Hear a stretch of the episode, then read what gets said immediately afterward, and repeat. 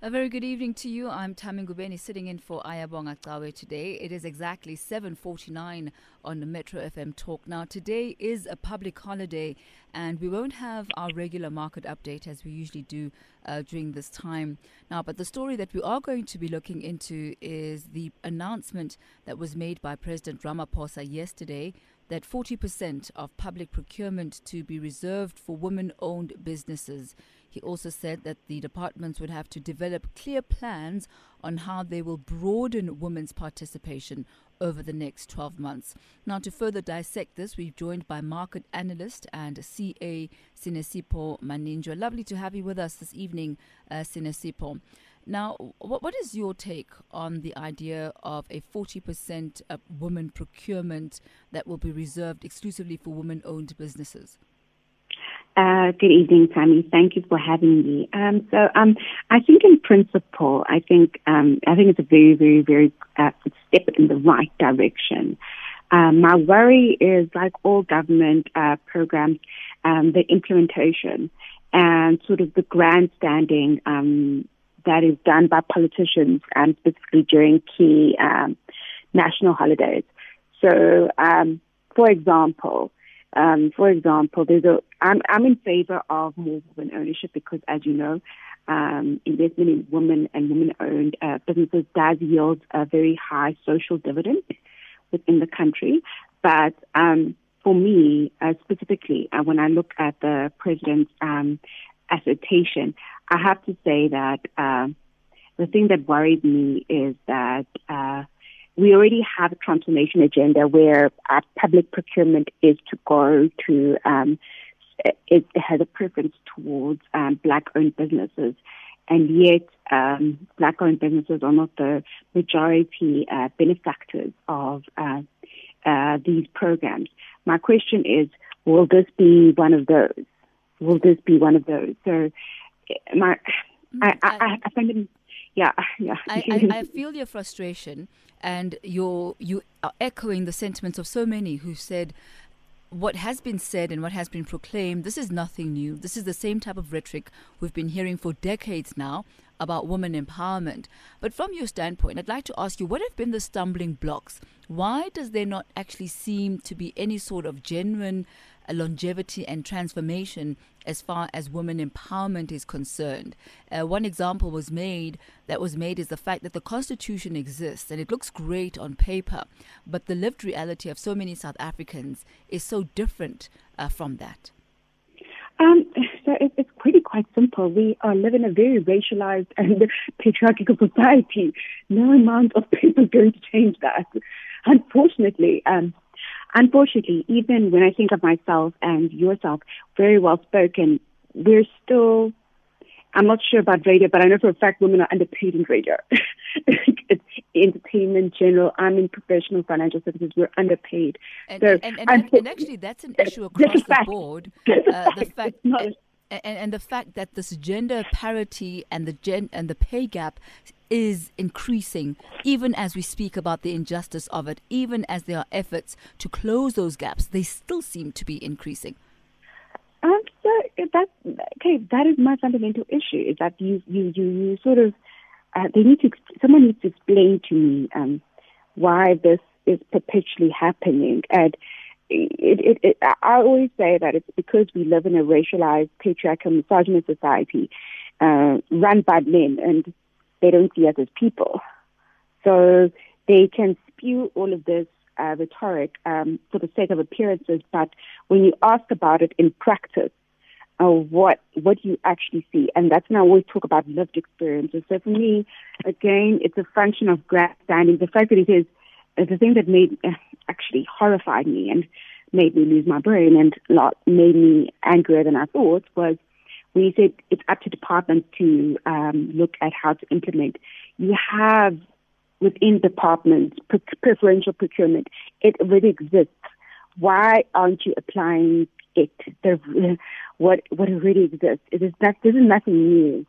This is nothing new. So um, again, again, again, again, um, a lot of rhetoric, very little, um, very little uh, detail in terms of how is it actually going to work? Mm. And, and, this doesn't bode well, really, for the president. It doesn't bode well for the plans of trying to move the country forward when there is such an intense level of skepticism from society, where you know even plans such as this, which are really noble, but as we've said earlier on, we've heard this before, and yet we haven't seen any follow up that will bring to reality these promises that keep on being made.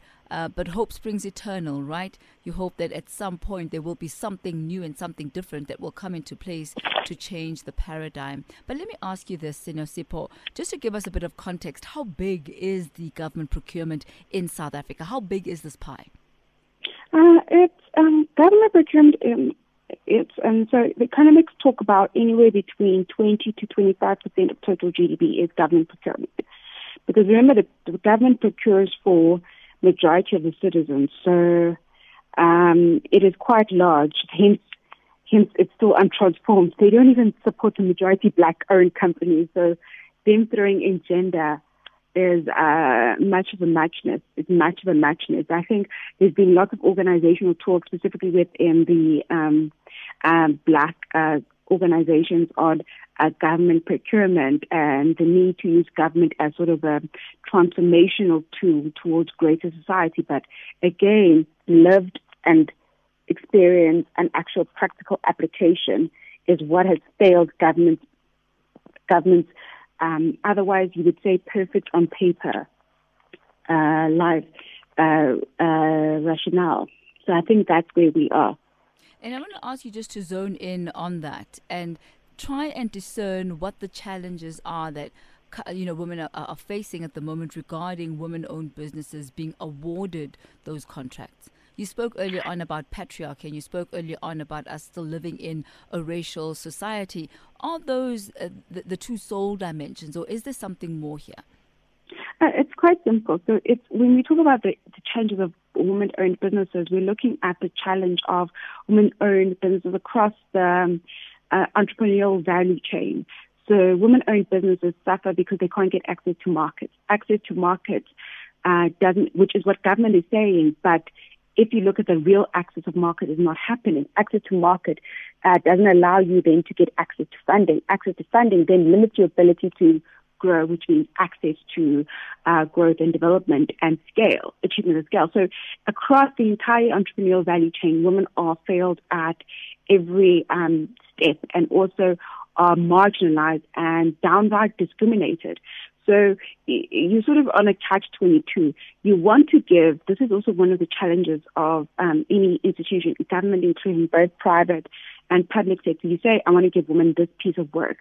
But then if you also want to give someone who's capable, but then people can't get capable if they're not given the opportunity.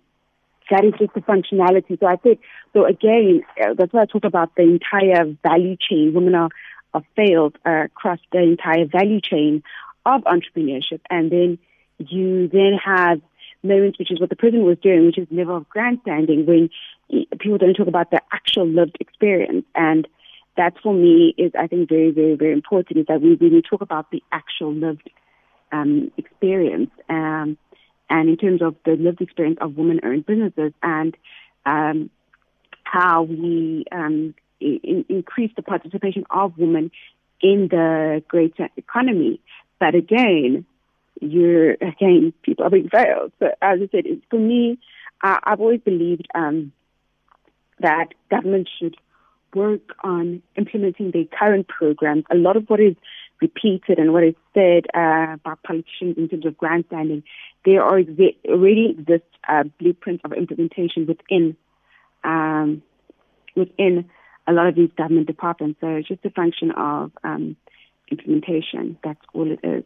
You, you, mentioned the access to funding as one of the impediments. Uh, one of the things that the president said is that they're going to be engaging the financial sac- sector in order to make sure that financial services are actually accessible for women. Not only are they going to be accessible for women, but they actually are affordable for women in South Africa. I mean, what type of interventions and, and what type of, of deals would government really be able to strike with the financial sector to make this a reality? Again, this is where I said the value chain is quite important. You can't ask the financial sector to fund women-owned businesses that are not sustainable. Women-owned businesses are not sustainable in its current structure because they don't have access to markets and repeat business. So you sort of have to do one without the other. So give them the work, actual give them the work, and then you can go to the financial services sector. Going to financial services sector is a secondary step, and it's sort of a distracting step because um, I've, I've worked in financial services my whole life, and the bank will literally ask the question, can this person pay it back? And the only way they can pay it back if they have business. So it literally, it, it, it, I think it just really goes with, in literally that step is that you, you sort of have to, you have to sort of provide, you have to give people access to market, the ability to thrive, and then only can um, you start looking at, um, you then start looking at funding. Funding for me is secondary to access to market and access because in a sense you have for you to make money for you to uh, get funding you actually have to have clients. And if you don't have that it's for me um, much much of a muchness. So if you say that uh, Sinesipho, does it then not mean that government committing to procure 40% of government business to women and, and black women does that then not provide that market that the financing will then, uh, you know, be, become make make fluid for? Again, again, it does, but and so it has to actually happen. That's the thing with funding; it actually has to happen. So the policy needs to actually be implemented. For me, well, I would like to say the existing policy needs to actually be implemented. So if that policy is implemented, I don't think anyone's going to have an issue with providing funding. But unless it's actually implemented, the implementation really will have no no stick to it. Our, our problem, our, our, our perpetual issue in government is, is is is our perpetual issue is is literally implementation. This is where I think um, we fail is uh, implementation.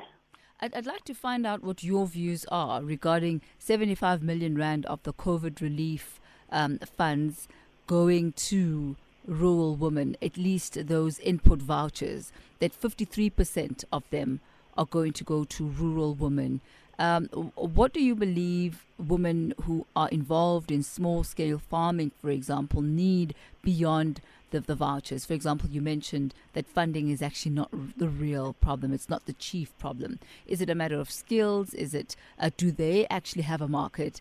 Uh, in which their produce can actually be sold, and, and how then do they actually compete with large scale farmers and especially patriarchy within the, the farming fraternity? The thing with farming, it's it's it's, it's all value chain based. So, number one, uh, it's not enough that you give them vouchers. Money in hand is actually better than vouchers. Access to market is better than vouchers.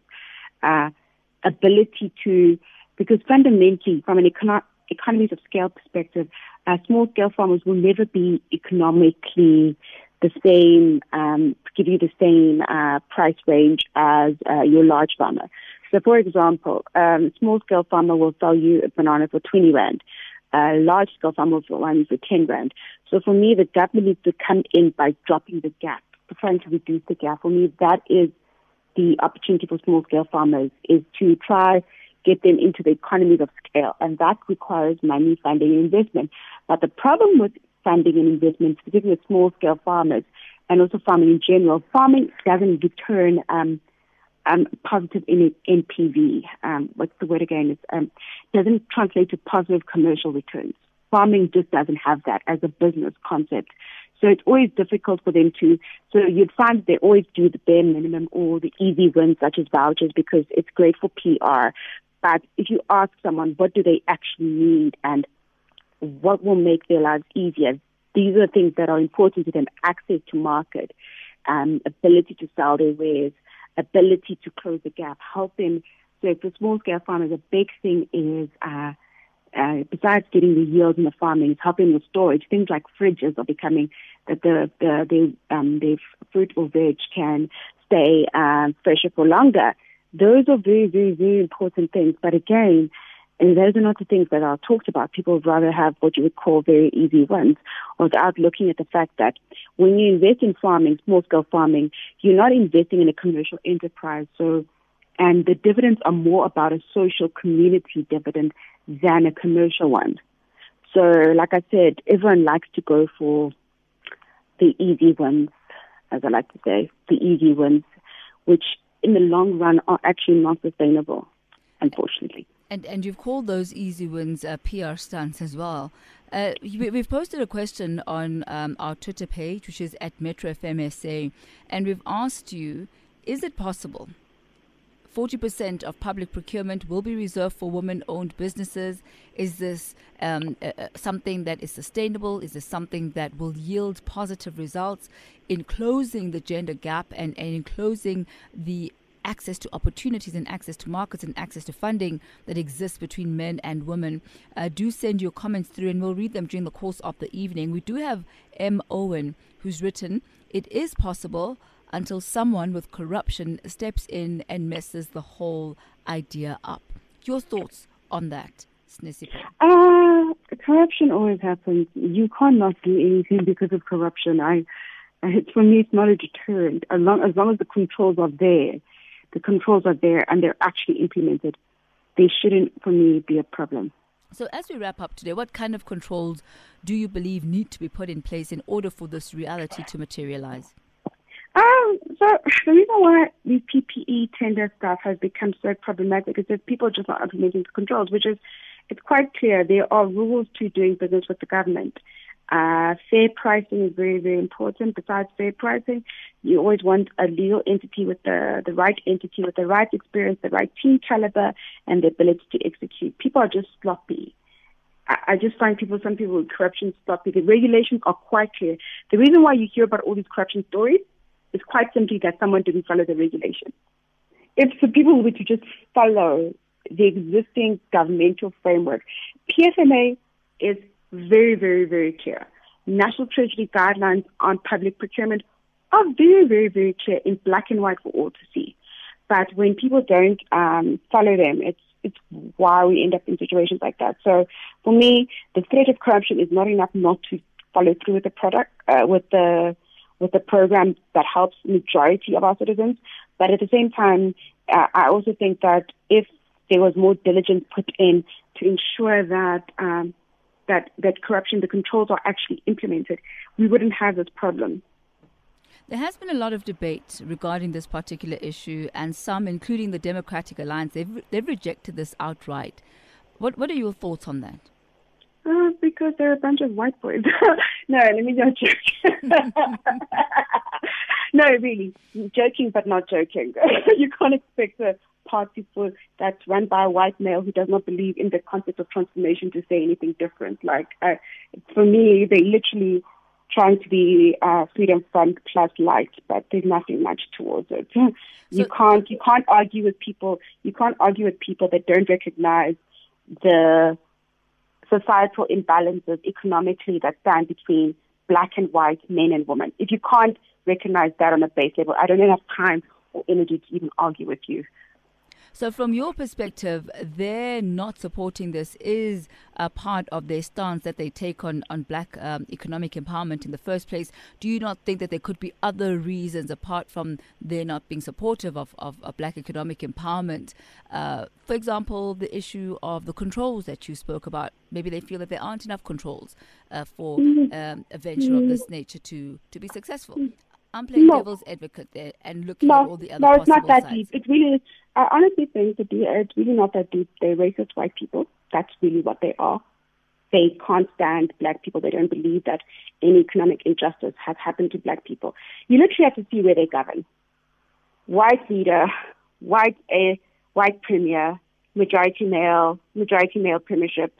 In the part they actually govern, it's it's literally you know who who runs Westscrow it, you see it, it's live. It's not for like I, that's why I say it's not noble. It's really not that deep. They don't believe in transformation as a concept.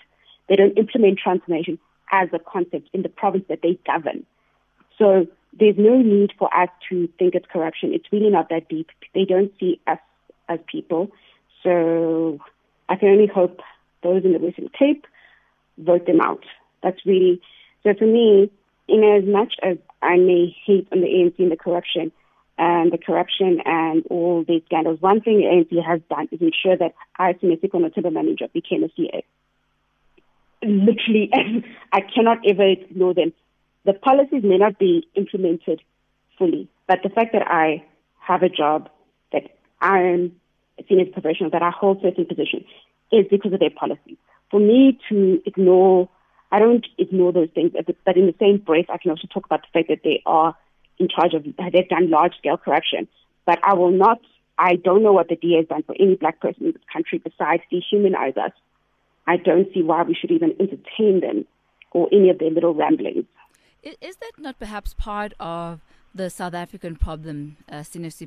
The fact that we look at the good that has been done and we acknowledge where that you know indeed has yielded results, as as in your case and in the case for so many of us.